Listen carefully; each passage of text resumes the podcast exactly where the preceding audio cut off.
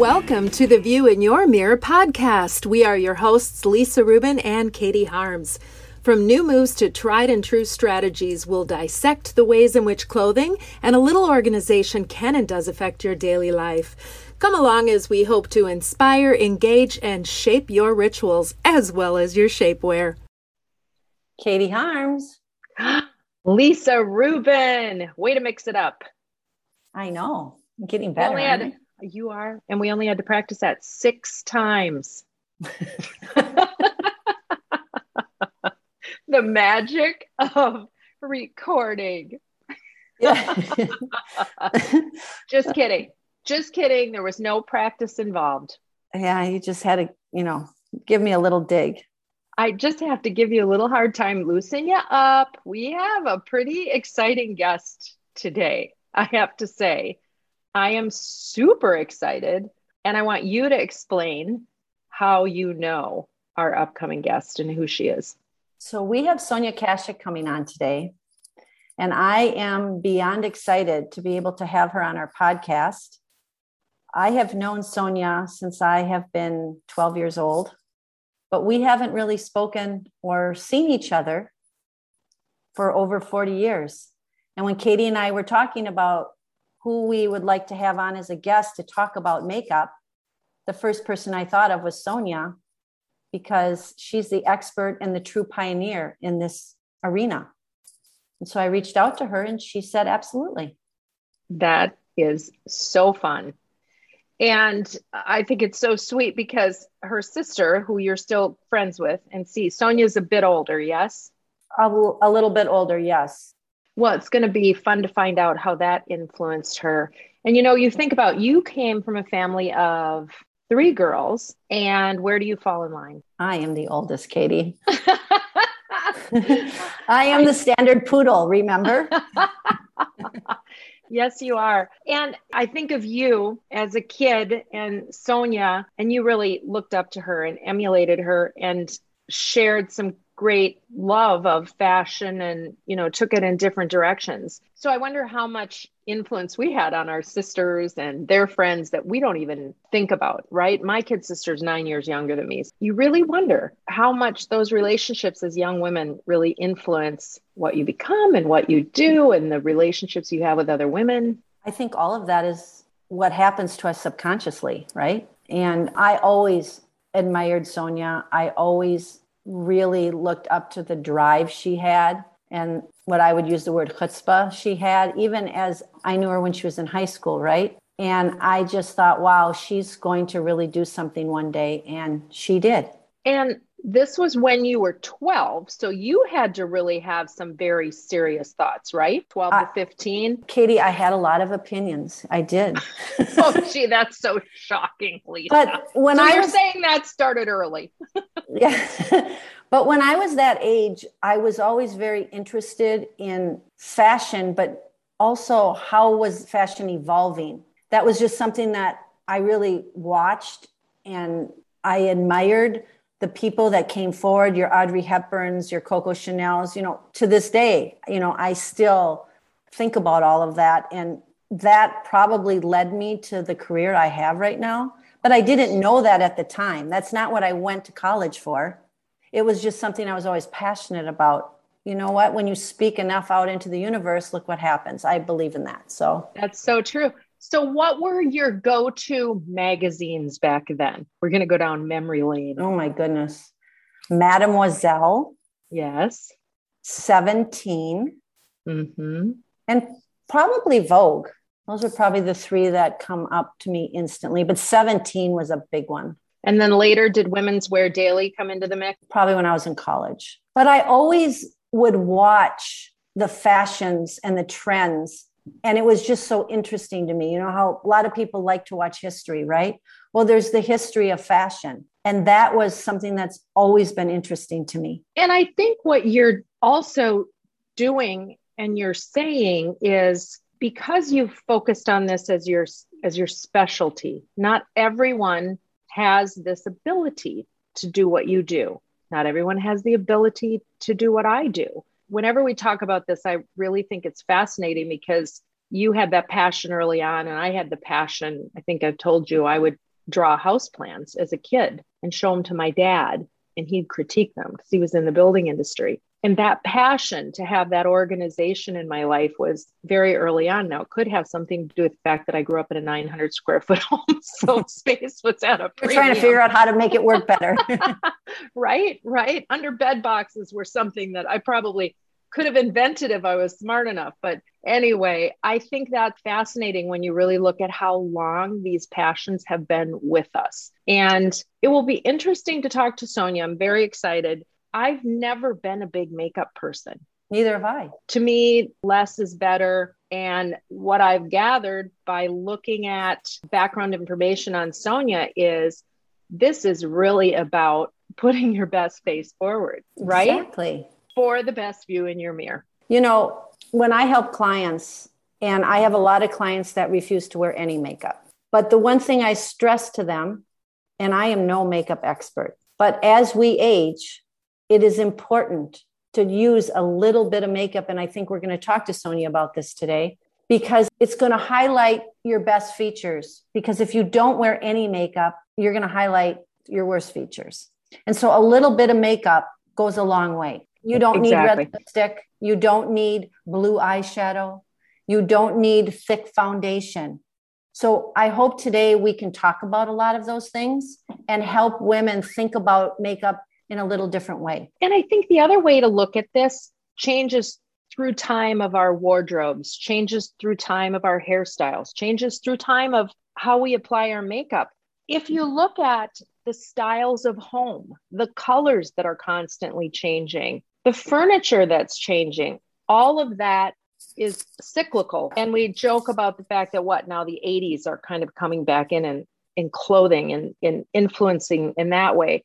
So it's about staying up to date and what makes the most sense for you. I think that's what's really important too, and not overdoing it. I think that's the beauty is both of us espouse to the less is more, and that will help your best you shine. I agree. And I do say sometimes to clients just because lime green is the new color for fall does not mean that you need to wear lime green if it doesn't look good on you or to wear it on your eyes. So think about those things. I just cannot. I'm trying to think really is there has there been a client of yours that would even suggest wearing lime green eyeshadow? No not a client. That was so, probably a bad example. But i did have a client. I did have a client in the day that came to me for the first time and she had purple tights on. She was a prosecutor and she was wearing purple tights with black shoes and a black skirt and I was interviewing her to help her, and I couldn't get past the purple tights. So the first thing that I talked to her about was the fact that we need to take those off and throw them in the garbage. And she is still a client of mine today. That was over 35 years ago. So when you talk to me about color and where it shouldn't be, I remember that all the time. Without further ado, let welcome Sonia to the show. Super excited to have you and so thankful Lisa has this connection to be able to bring you on. I'm really excited too. Sonia Kashuk, thank you so much for joining us. I know Lisa is beyond excited because she has a history with you. So I have to ask, what do you remember about Lisa as a kid? Uh, spunky, fun spirited, interested, always just had a really good energy and um, inquisitive. I, I, liked people with like an inquisitive kind of mind and, and interest. Well, thank you, Sonia. And I always admired you. Uh, I always knew you were going to do big things. And I liked watching because you were also very spunky. yeah. Spunky. I, and, I was definitely, you, knew, you know. And you knew what you wanted. And so I was, I've always watched you from a distance, your career and wore your makeup when it came out. It's wonderful to have you on. Oh, I'm pleased. Very happy to be here with you guys. So you made an incredible name through Target, but it goes way back beyond that. So talk about leaving Minnesota, how you really got on your trajectory. Was that what you planned to do? You know, I think that when I started doing makeup in Minnesota, I realized like you could be a big fish here in this small pond. But, you know, it's like that old song if you could make it in New York, you can make it there, you can make it anywhere. And I think that I enjoyed my positioning in Minneapolis and I had a, a lovely, nice life. but I knew that there was so much more out there. And it, you know, it was interesting because growing up there, I always kind of felt like an inside outsider. Like I, I knew that I was going to go elsewhere and just not even in my head, but in my heart. And I knew there was bigger things out there that I, I wanted to see. So I felt that it was really important for me to seek out a lot more. And so I think I realized, you know, it, it was great. Like people would create schedules based around my schedule. Like, you know, there's a photo shoot and I would be like, I, I'm not going to be able to do that. And they would like change it. And that kind of thing doesn't happen to accommodate my schedule. So it was an extraordinary appreciation of those that worked with me and, and would be willing to do that for me. It was unbelievable. But I, I just knew it was time to go. And it was actually, um, I was living with a friend of mine and the apartment we were renting got sold and it was like a sign of like it's time to go and i had started assisting for a makeup artist in new york and so i was traveling back and forth going to work in new york assisting this makeup artist and then coming back and working in Minneapolis. But it was a great gig for a while because the work in Minneapolis really paid for me to have the opportunity to assist because assisting you didn't make any money. So I really got my kind of internship paid for that I could afford to continue to do this journey. And that was amazing because my parents were super supportive, but were not in the financial position to have me living this lifestyle. So I, it, it was amazing that I could support myself with what I wanted to achieve. I feel like there is a business acumen that you have. Obviously, you have a huge creativity piece, but as I was doing a little background reading on you and how you got to where you were, you you had to have some business chops in there somewhere. I think I was always intrigued with that kind of right brain, left brain kind of thing. And it was interesting because the agency that I ended up joining later on in my career was an agency called Art and Commerce. And I felt like that captured it all. Like I loved the art and the creative aspect, but I was totally intrigued with business as well. Because I find that, you know, it's so interesting because so often people will say, oh, business and it's so cut and dry, but it's not. It's super creative. So I think that although you're saying, you know, I, I use this brain and that brain and whatever, it, it's all the same. And it just, like so often i found almost sometimes the business side to even be more creative than the actual creating of a product. Like it really was like how do you problem solving and trying to get to what you wanted? You had to approach it very creatively so i mean even dealing with target they were amazing and and i had an extraordinary journey with them but you're dealing with corporate america and then you know it was me behind the scenes like understanding how to communicate the needs and the wants and how do i get what i need out of this not for me, but for the brand. And so it, it was constantly a, a, balance and a fascinating journey of, of balancing and playing with that business creative and teaching those that worked with me as well the importance of that balance. And it sounds like a lot of problem solving and working through no's that were thrown at you. But I never one uh, one of my probably my mottos in the office was we never accept no. No is not a word in this office. You know, I think it was always like, you know, if someone tells you no, there's always another way around that. So I think in my life, as in in my work life as well, no doesn't fit into the vocabulary. It, it can't because you're otherwise you are like you're constantly standing in front of a stop sign if you allow no into your life. Absolutely love what you just said. And that is why you're where you are today because you never even listened to the word no. It wasn't in yeah. your vocabulary, as you said. I try to teach that to my children as well. And it's an important two letter word to understand. It's interesting. We have a friend who's in crisis management, and she has said to me, no is a complete sentence. And I think both can be true. I think there are times, especially when you're guarding your time and you're guarding your family, that that is true. No is a complete sentence. But when you're going after something that you can see it, I feel like you had this ability to see what was down the road if you could right. just get to the right people to convince yep. them that this is a great idea. Yep. So I think it's fascinating because Target, being a Minnesota company, right? Dayton Hudson, and now they're Target, that whole march, how did you first get into Target?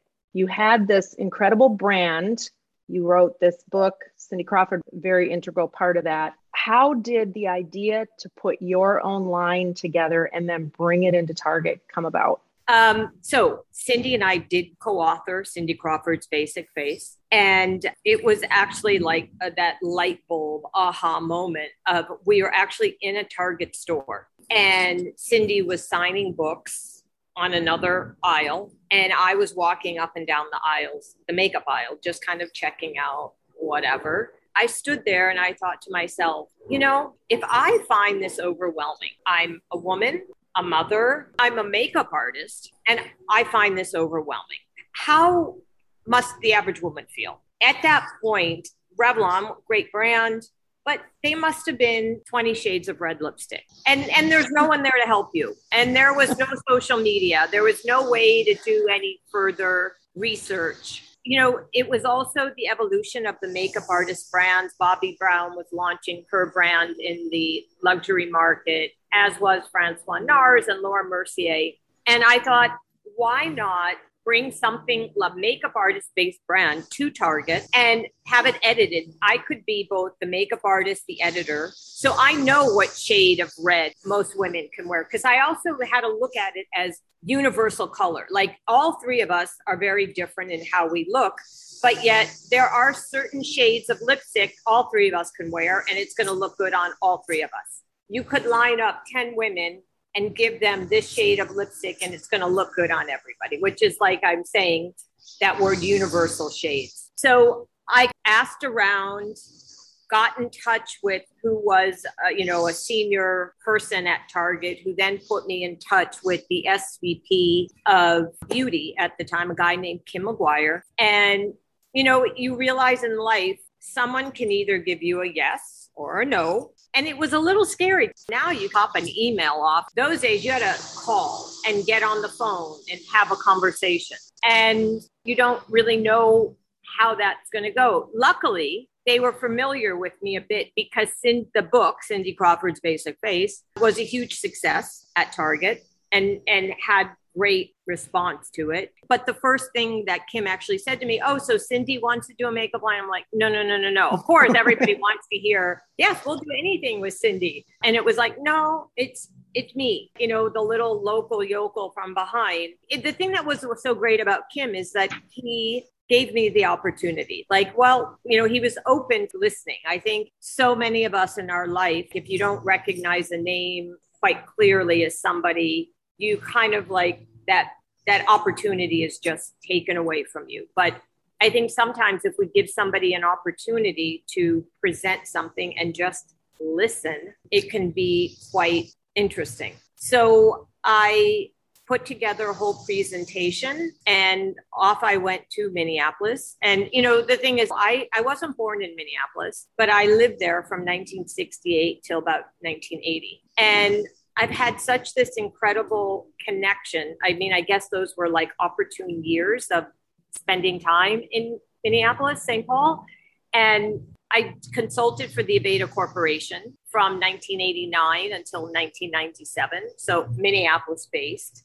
And then came Target. So I've had two extraordinary companies that I had the opportunity to work with, both based in Minneapolis. So Minneapolis has a very special place in my heart, Minneapolis, St. Paul, I shall say. And it, it, gave me incredible opportunities. So back to Target. And then with that said, they loved the presentation I had given. And, you know, it was a first of many, my brand. It was the first time a makeup artist was going to the mass market. It was the first professional based brand of any type of thing like that. It was the first time affordable brushes were ever being offered. Like that's why I became like the brush queen because you could never ever prior to my brand launching buy an affordable brush and that was something that was super important to me when creating and establishing the brand was you know as a painter you can't paint a great picture without great brushes or whatever it is that you know how you tend to paint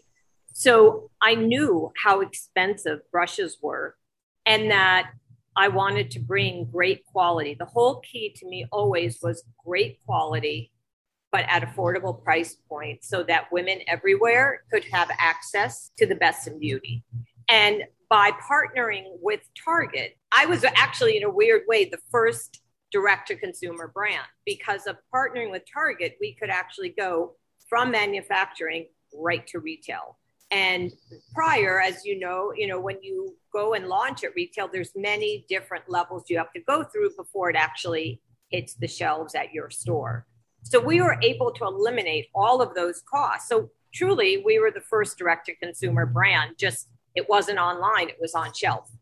And I think the quality that I was able to present to women were they were blown away. It was like there was brands that had already existed that were like, oh my God, how is she doing this? Knowing that I was taking brands that were being sold at Neiman Marcus and quality of product, and that I was selling it for way below what they were selling it for on the shelves at Target. So I think what people recognized in the brand immediately was beyond the design was the quality. And that's I think really placed us on the map because no matter how great a brand looks, if you don't have quality behind it, you've got nothing, you know? And so luckily everybody would clearly recognizing the quality and hence that, you know, the brand has outpaced me. I exited the brand. Um, Target bought the brand in 2015. And the brand, you know, they weren't doing the makeup. I think that was difficult because they didn't have somebody like a makeup artist running and how to, they, they got a little lost in translation, but they're still focused on the accessories and the makeup bags. And the brand is still on the shelves at Target, which is really extraordinary. I think Target's gone through changes too, just as they're trying to identify their market and how to best go forward. And so much has changed with COVID. It sounds like when you had this idea and you approached Target with it, you didn't actually have the product. That was something you had to build, the actual Absolutely. Product. But I knew the lab. I basically had said to Target, I didn't have physical product to show them, but I had, in a weird way, physical product, but not developed yet, but because I had worked for Aveda and I had worked on the makeup brand and I had already established a relationship with this top manufacturer in Milan, that was like hands down the only manufacturer I was interested in working with. That's and do fantastic. they still use that manufacturer today? That- they don't because that that particular manufacturer was the one that did the cosmetics and they're not doing cosmetics today. But I I believe they're still using a lot of the same manufacturers for you know, cosmetic bags, brushes, I assume, not really sure, I'm not so privy to that, but all of the manufacturers I brought to the brand and to Target, we were with them for close to 20 years. It's incredible. I really, I think it, I think it's the first set of brushes that I purchased. Yeah. I'm it is the first set of brushes I also purchased. And I have to be honest, you'd probably cringe to know this, but I still have some of them. I know no, you're you know what? I'm not cringing. As long as you wash them, I'm all good. You know, oh, if you of course them, I wash them, but I I think that as long as they're washed brushes, they last. If you take care of your brushes, keep them clean. I'm one of those neurotic types that, like, every time I use a brush in the morning, I immediately wash it right then and there at my sink lay it flat to dry next to me so that I'm always using a clean brush every time something touches my face. I'm like that kind of craziness. I, I don't okay, so I'm sort of neurotic about that too. What should they wash their brushes with? Whatever. I mean, I have the Dove bar soap at my bathroom sink that's sitting on the side. I had brush cleaners. Uh, anything that is got some type of a detergent in it is so that as long as it's all clear and free of bacteria and all good. It's totally whatever is most convenient. As long as they're washed, I'm not going to tell you you have to use this. Just make it convenient. And do you recommend using brushes for applying any type of makeup? It depends on what you're doing. I mean, creams, depending on the type brush, a lot of times I like these brushes, fingers, for creams of like just blending things in. It's like finger painting. But I would say uh, 80% of the time I'm using brushes. It depends on how, sometimes a foundation brush, sometimes my fingers. You know, it really depends on what I'm trying to do. When I'm working on others, always brushes, even a foundation brush, just because I feel like it's a little bit more clean and clinical. But on myself, to be honest, sometimes it's fingers, not like for eyeshadows or anything that needs a little bit more precision, always a brush. But like foundations or like a cream blush or concealer. Sometimes I'm just with my fingers because I feel like just the the warmth from my fingers gives that little bit of um, it kind of gives it a little more melting into the skin. One more question, then we're going to take a quick little break. Tell me, in the day and age that we're in right now, could you have done what you did? You know, I don't know. I really don't know. You know, today the world is so obsessed with celebrity, of which I am not. And didn't have that type of following. I would hope you could, because for all different people out there, I, I, want to give them a sense of hope and purpose. So I, I'm going to say and be positive and optimistic that it could. Would it be more difficult? The world is so very different, especially with this onset of social media and how much, you know, so much of like even people going and joining brands or doing things with companies is based on how many followers you have and things like that. And I'm I'm a little leery of some of that stuff, but I'm going to say yes just because I I'm I'm putting out that positive energy. Say yes. Hope. Wonderful. And that hope is phenomenal and hard work.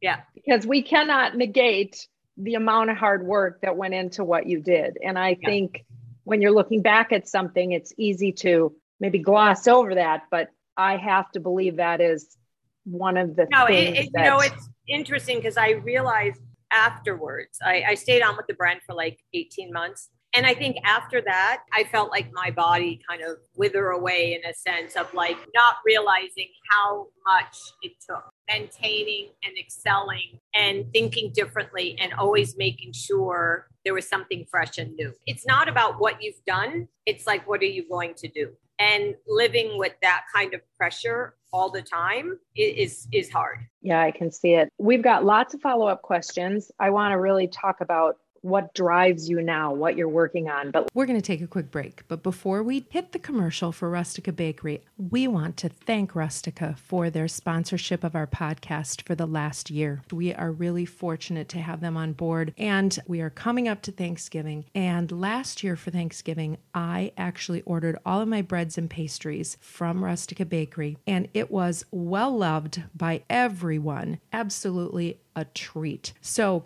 give yourself a treat. Go to rusticabakery.com. Make sure you put in an order for your holiday treats, and you will not be disappointed. Stay tuned.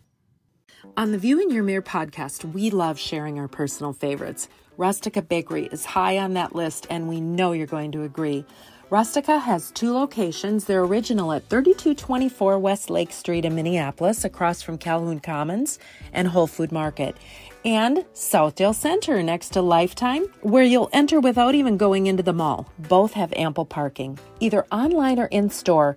Bread, breakfast, dessert, treats, a menu sure to allow you to find a personal favorite in no time.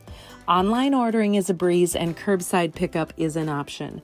Available in store only are savory menu items. Think grab and go for lunch or enjoy them there. Brunch items are offered Friday through Sunday. My personal favorite is the Take and Bake cookies, available online or in store. Truly a capstone for any get together, and in just 15 minutes from package to plate, a memory to make. We highly suggest you always have these in your freezer. RusticaBakery.com. Find the food and drink you adore or try something new. Rustica Bakery puts the love shown by their customers back into every item baked. At Rustica, you're among favorites. And we are back. We were talking before the break about next projects. I think we touched on it a little bit. What's interesting when somebody retires or moves from one project to another is trying to determine where your value comes from. What's your purpose now? If you've changed your purpose, you've given up a big chunk of what you did. So, what's next? So funny when I think about purpose, my husband and I were we have these discussions all the time that in life you have to have purpose or spark. And my daughter Sadie was called us that back a few months ago and it's like, oh my God, did you guys watch the movie Soul, the animated movie Soul? And we were like, no. And they said, you know, it's all about basically having purpose and spark. And so this is a, it's funny that you bring this up because it's a very um, ongoing conversation in our household. And I think that my purpose at this point or in the last even couple of years was to be focused on my family. You know, I was a mother and I had an incredible nanny that helped me out and I could have never have done what I have done without her. But it was time for me to give time to my family and we we moved, we left um, New York, we moved to Miami and so we kind of rebalanced our life and i guess i took control of changing a next chapter. So I feel like I've done so many different things and I was working, I was working on a home and I, I love home too. It's creative and, and interesting. And so that's kind of been my thing now. And I think there's so much that they bring to the table that I don't understand in terms of digital world and branding today or just being in business today and they understand that and i don't. So i feel like there could be a very interesting yin and yang with us all. You know it's funny because as my kids were growing up my office was on the second floor of the building in which we lived in. We lived on the fifth floor and my office was on the second floor. And i would always say to anybody that was in my office just know there could be a kid at the table because they would always come in after school take a seat at the table and like Jonah would be like the sponge and sit there and not talk, but just listen. And and for years and years and years. And Sadie was more like circles on her bike, like, oh, I'm gonna work on nail polish names, or I'm gonna help the girls do, you know, shade names for this.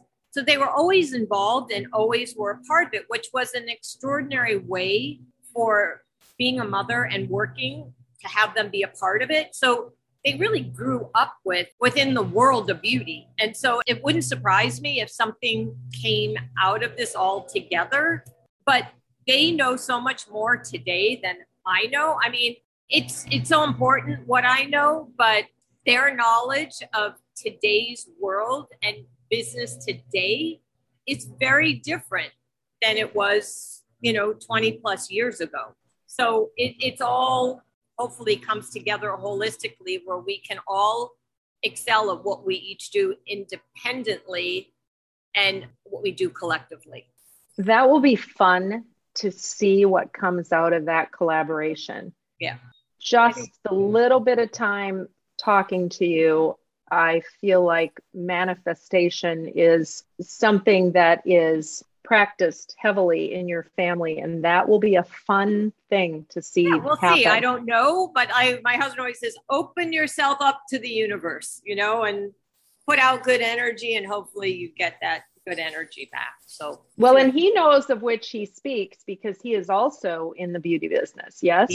Yep. It's like we used to say there was a lot of hair and makeup going on at our house that was good.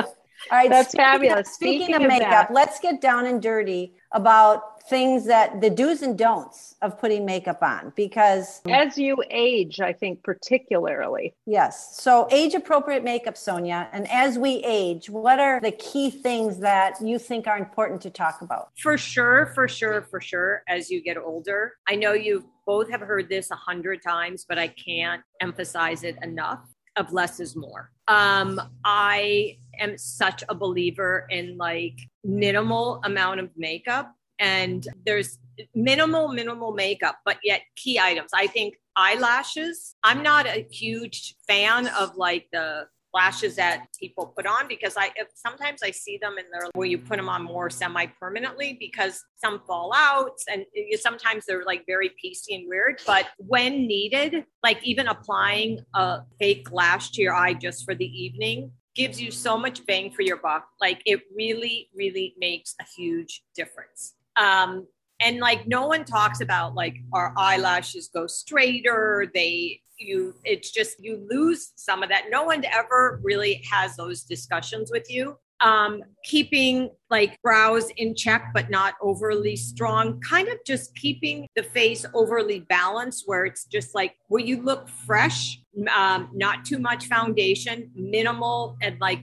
find the thinnest foundation possible. Blush is always definitely uh, like a creamy blush. Powders, as we get older, I would say cream is more your friend just because it melts into the skin more. Powders can be tricky. You know, stay away for sure from uh, like any like pressed powders or loose powders. Go with the glow for sure. Like glowier skin will always be fresher, prettier than powder. Um, I'm also a big lover of bronzer in combination with blushes because I just think it gives you a little bit of warmth and like not to lips that are, and again, our lips thin. So even using lip pencils that you can overdraw the lip a little bit, but in your own natural lip tone. You know, as we get older, I love a red lip. I think it looks great, but not necessarily as you get older. I just think it's more thinking about a little bit of a well balanced fresh face. So you had mentioned earlier in the podcast that there's universal lip colors, correct? Yep.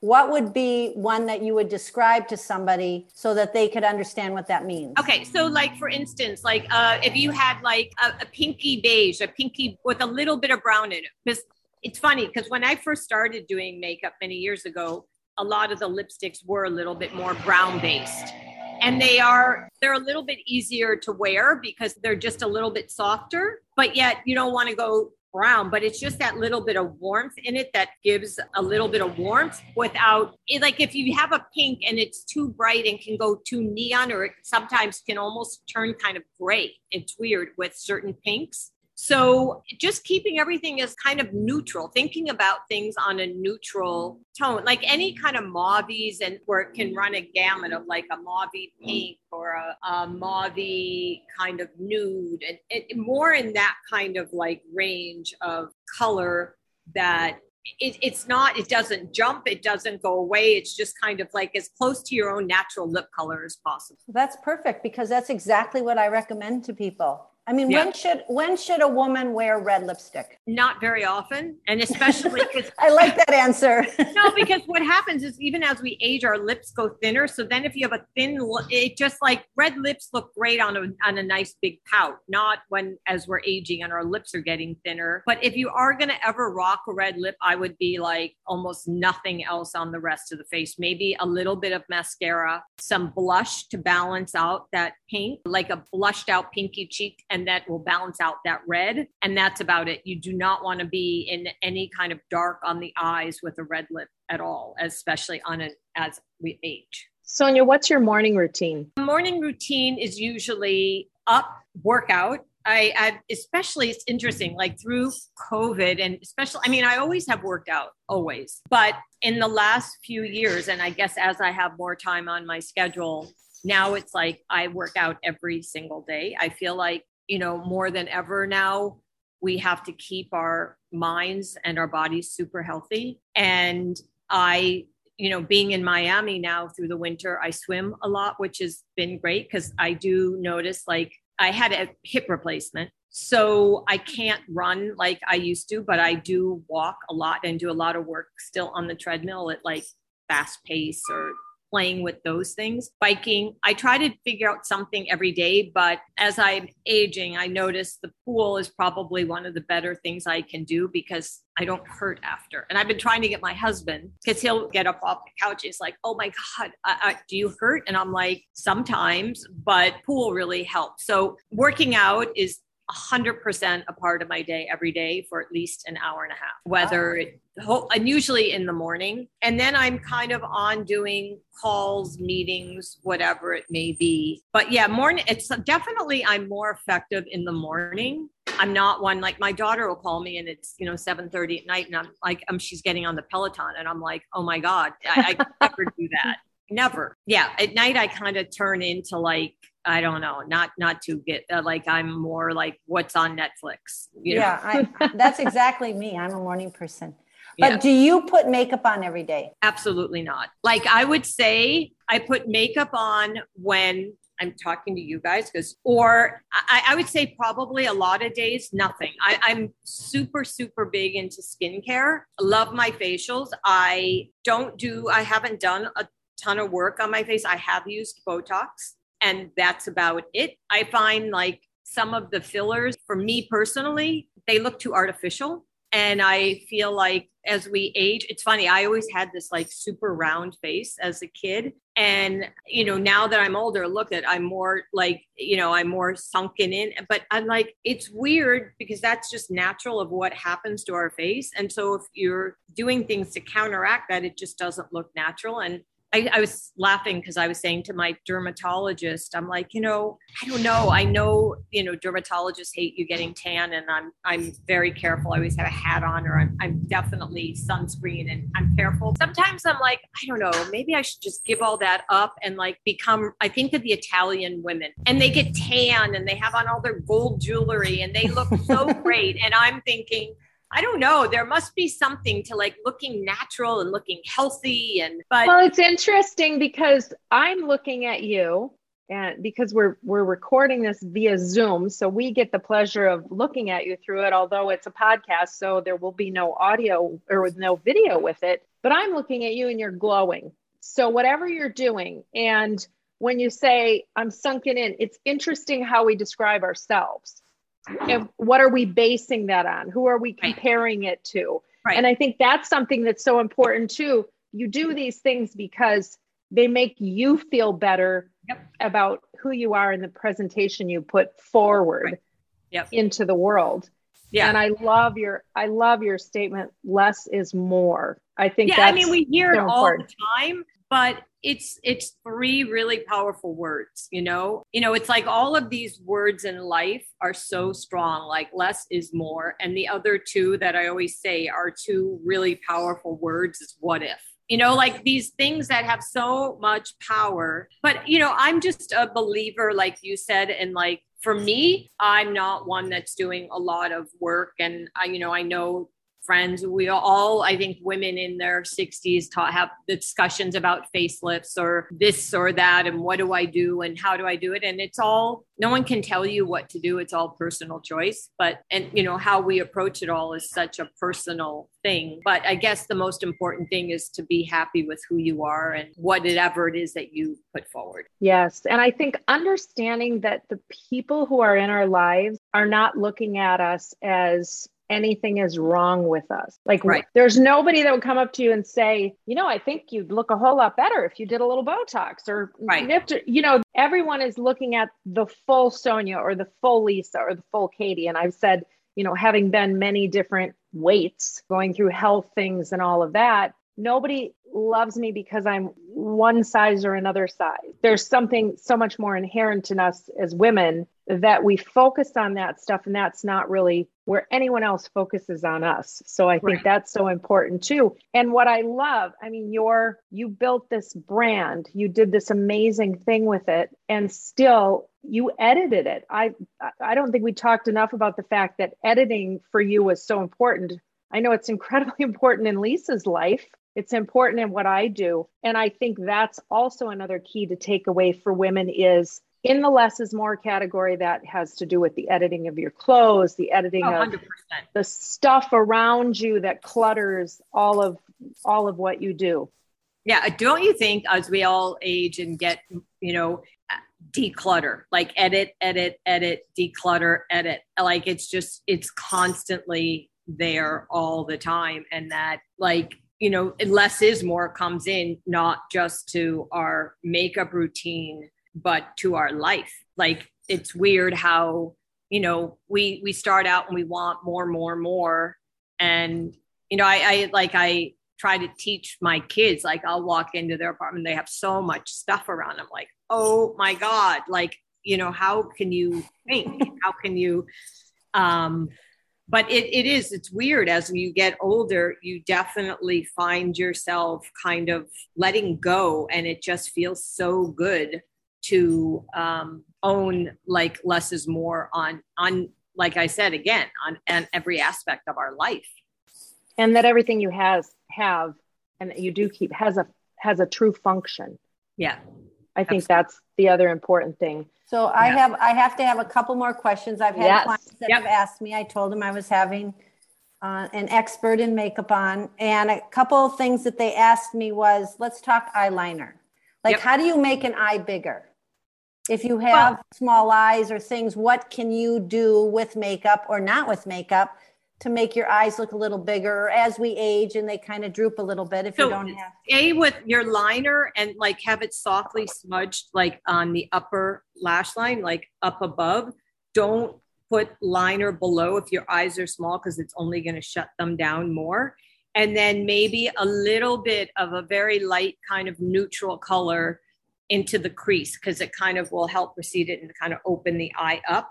Um, and just stay away from anything stay away from metallic. Stay stay with mattes. Use always use an eyelash curler always because that opens up the eye. When necessary and when it's the right time you can use a false lash. And i'm not talking like the kardashian lashes. I'm talking you can buy very natural looking lashes that just give a little bit more emphasis without looking false like sometimes people wouldn't even know you're wearing a lash, but it, it has like, so you get so much bang for the buck.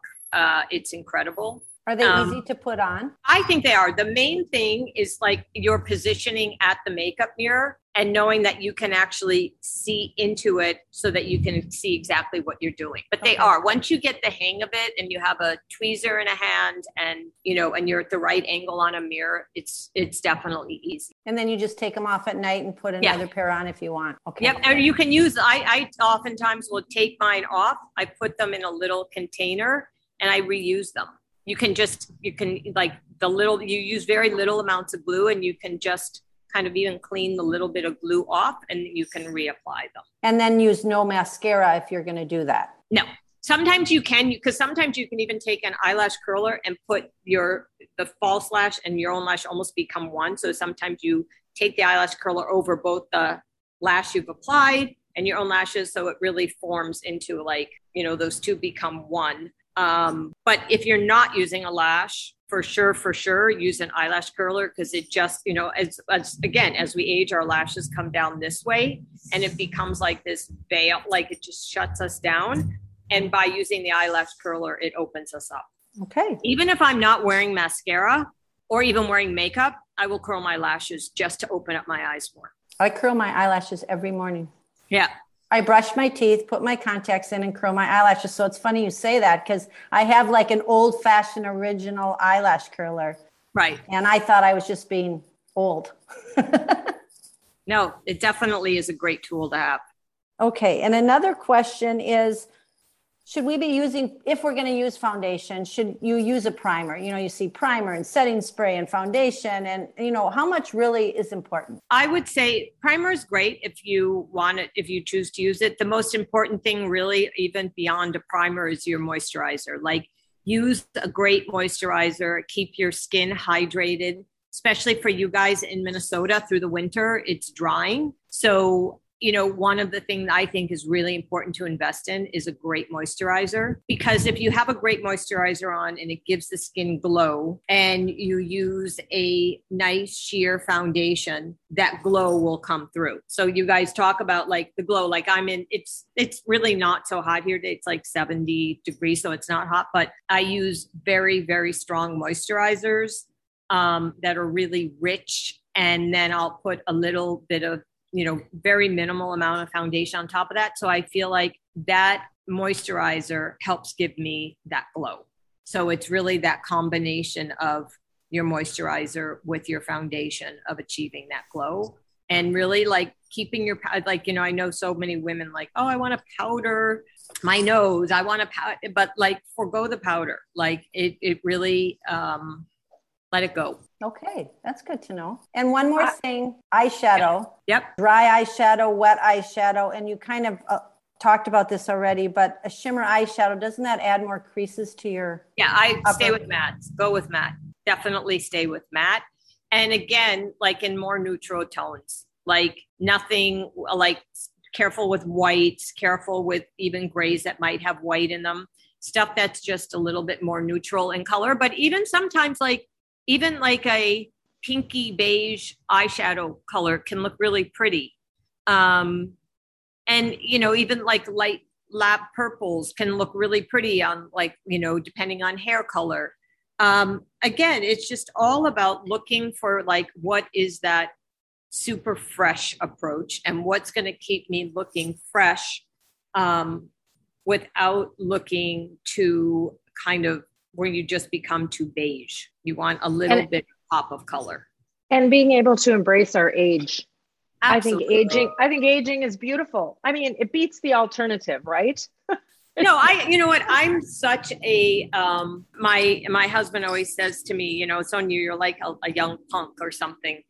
I, I think truly, you know, we're all defined. We all have an, we all have an age that is we're defined by, but truly age is defined by this and how you feel, how we, um, the image we put out, what we, what we wear. Like, I know this sounds ridiculous and I'm not saying it's right for anybody else, but it's right for me. Like, I rarely wear dresses anymore unless I wear like a long, kind of more hippie dress because I feel like too lady. Like I'm like, I want to be cooler. I want to be, you know, that's the image I want to project. But it makes me feel younger versus if I'm, you know, depending upon what I'm wearing. I mean, I wouldn't wear a short skirt. I, am like my knees have to, you know, I, I there's certain things that we all have our like things about but I, I would say that i dress super casual and like definitely with like a twist because it makes me feel better and i think that's the, the one person you have to that needs to feel good is you. And you are so right. It's a state of mind. Your aging is a state of mind. The numbers are going to happen. Yep. Everyone Hopefully. has the same 365 days in a year if we're all fortunate enough to get through those years. So really it's whatever you're going through, what's in your mind. I want to get a clarification on one thing. Yep. Then we have a question that we ask to everybody that Lisa's okay. going to ask you. Then I want to talk about cancer and careers. So yep. the clarification that I need from you is when you said no shimmer eyeshadow, stay with the matte. Mm-hmm. earlier we talked about no powder. Yep. So is there a matte in a cream? No, you can use a powder on your eyeshadows as long as it's matte. So I, I would say on an eyeshadow, where I'm talking no powders is more face. Like I would go with cream blushes um, on anything that where we can maintain glow in our skin. But on our eyeshadows, I'm fine with using. Sorry for that. Uh, I hope it wasn't confusing. More powder eyeshadows, I'm okay with, but I would keep it just to the eyes more so than and not the face. Okay, that's great clarification. Thanks for that clarification. Yeah, wonderful. Okay, Lisa. I have a question that we ask our guests. If you were yep. a dog breed, what dog? If I was, if you were a dog breed, what dog breed would you be, Sonia? Well, I, I mean, that's kind of, I'm going to give, I don't know if I'm giving the best um, answer, but we have had a poodle for, uh, she's going to be 17. So I guess I'm partial to our little um, Jezzy, who is a small toy poodle. Um, except I do love standards too, because I think they're so regal and poised. So I don't know. Maybe I'd be somewhere between a standard and a toy. So guess what? I I say I'm a standard poodle.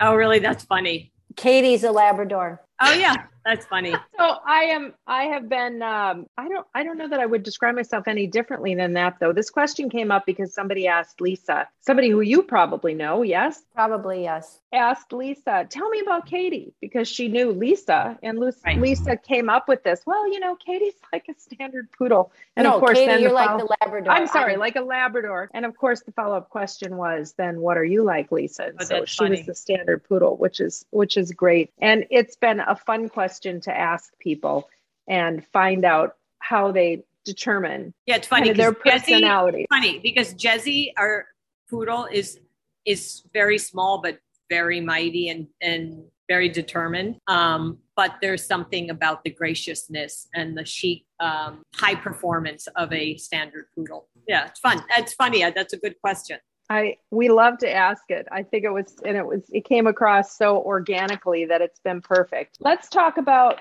cancer and careers. You have been personally touched by cancer deeply for generations. Yes. So um, I am from a family that um, my grandmother died of breast cancer you know, it was way many years ago, and she did not go for any um, type of screening counts, you know, uh, nothing. So unfortunately, she lost her fight at age 51. My mother also diagnosed around the same age, but was fine. Um, I lost my mom two years ago, but that was to more dementia, Alzheimer's. Um, but my mom, like again, 51 breast cancer and you know, my mom lived till 89. So she was great um, in terms of dealing with breast cancer. I was diagnosed at 47, you know, very, very, very strong family history, was actually in the high surveillance program at Sloan Kettering. And basically they said to me, Sonia, it's not if, but when, and when we'll get it early and you will be fine and which is exactly what happened i did do a double mastectomy because i didn't you know i had young children at the time. I didn't want any I, I just was like you know you can never be too aggressive with cancer is my belief. And it was it, it just you know with family um, discussion that was just where we went. And i you know knock on wood have been great. And I was lucky to become involved um, through. Uh, there's a, amazing organization for the beauty industry called Cosmetic Executive Women, and um, God, I think it was almost 20 years ago now. They founded um, the charitable arm of Cosmetic Executive Women, which became Cancer and Careers, and an extraordinary organization because it was the first of its type. And I think it still is the only one today that really deals with cancer in the workplace. So, um, for men and women, um, although cosmetic executive women is a lot of executive women in the cosmetic world, cancer and careers deals with all. So, you know, what are our rights? If you are diagnosed with cancer, what are your rights in the workplace? You know, do you have to share? What rights do you have? And there's so many unknowns of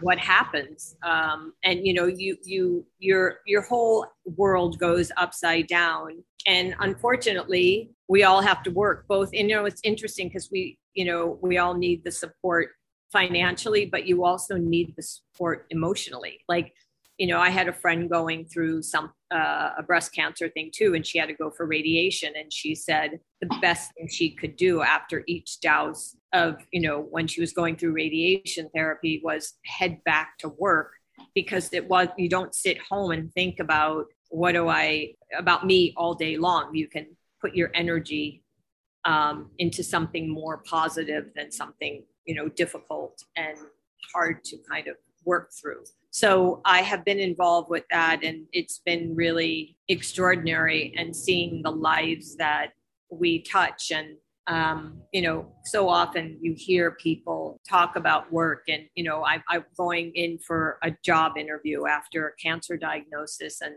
you know saying like i have no guarantees of, of will I remain healthy? How will I, you know, but like you realize in life, none of us have any guarantees. Right. So I think, you know, wherever we can help to educate um, and that we're all the same, we're all experience difficulty, we all you know no one has the perfect ride but it's all whatever we can do to help us kind of navigate a difficult journey and cancer and careers has taken that lead and it's really been fascinating to watch what they've done. Thank you for your work with that cancerandcareers.org. There is the information on the website is is phenomenal. Staggering. Yeah. Yes, yeah. it's wonderful. And from the, the, financial, from the legal, yeah, um, the emotional, all of that support is there. It's an organization I hadn't heard of, and I'm really happy to know about it. And I know Lisa has a story with um, cancer has been in her world. So, Sonia, my mom was the director of Susan G. Komen, Minnesota. Wow.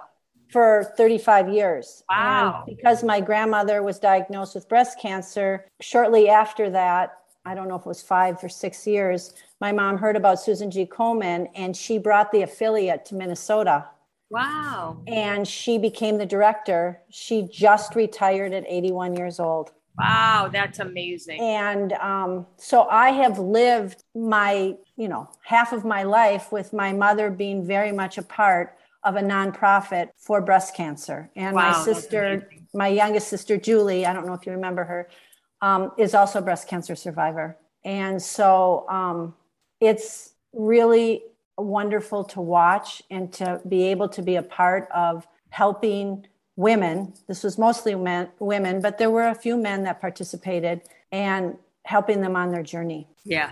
So, um, you, the organization that you talked about, I went online right away and I actually told my mother about it Ah. because I told her I was recording with you. She remembers you. And Oh, she said, Oh, honey, I'm going to look into that right away because my mother's never not worked. I mean, Right. she literally retired in August. That's incredible. So she's looking That's into that. inspiring, huh? Like I was going to say, even when we were talking before about age, like, is there nothing more inspiring and like giving you those like those moments of like seeing an older like you know we're all getting there but like if i see somebody that's like in their 70s or 80s and they like with an incredible sense of style and like joy de vie and like it's just it's so inspiring for me of like seeing women that like really own it and celebrate it and just look incredible That's And that's what I've made a career out of doing. I mean, a lot of my clients that started with me, I've been doing this over 38 years,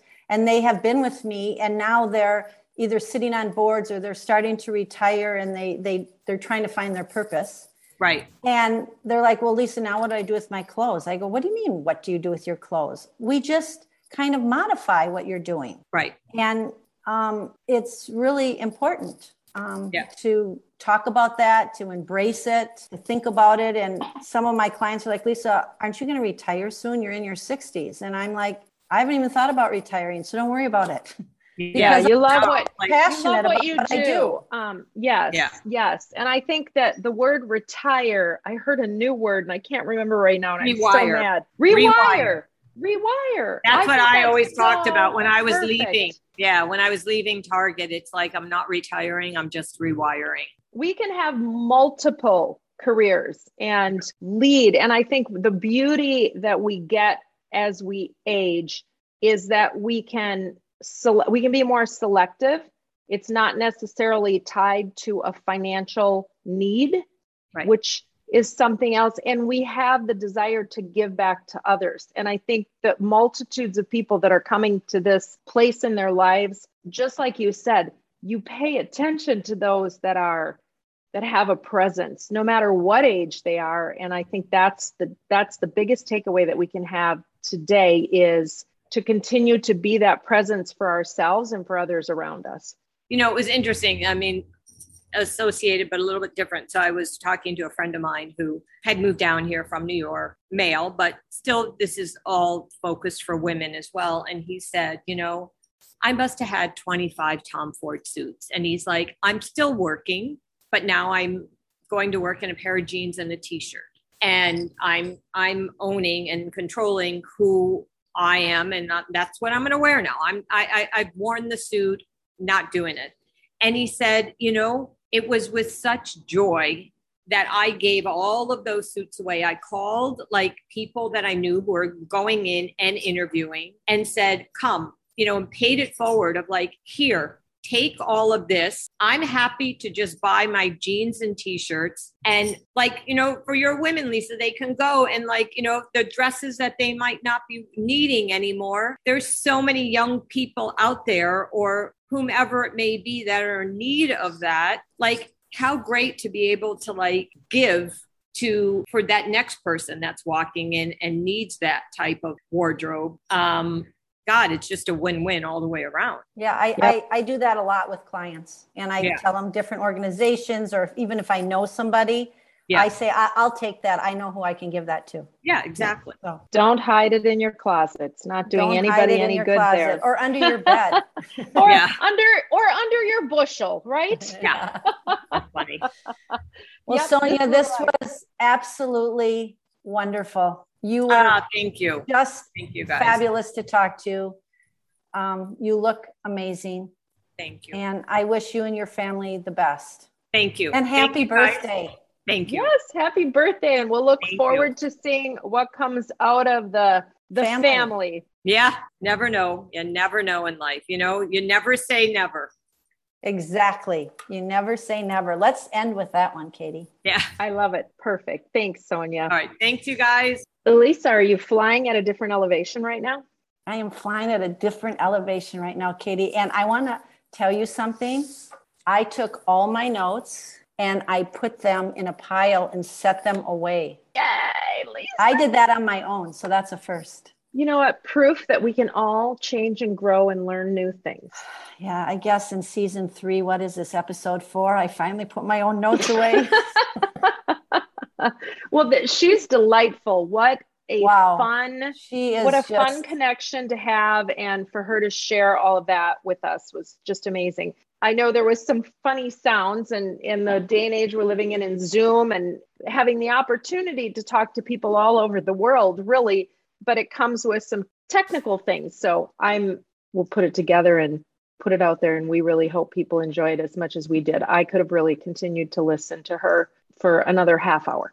I could listen more than a half hour, but Yeah. what we got was fantastic. I think so too. So, Lisa, for anyone who wants to get a hold of us, we have our website, theviewinyourmirror.com, and on there you have links to all of our episodes that we've done thus far. And we are on what does our social media look like?